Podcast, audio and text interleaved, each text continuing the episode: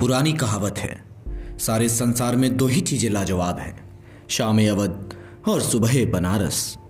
शाम अवध की रौनक सन सत्तावन के विद्रोह के बाद बुझ गई, लेकिन सुबह बनारस अब भी उतनी ही ताज़ा है, जितनी सैकड़ों साल पहले रही होगी।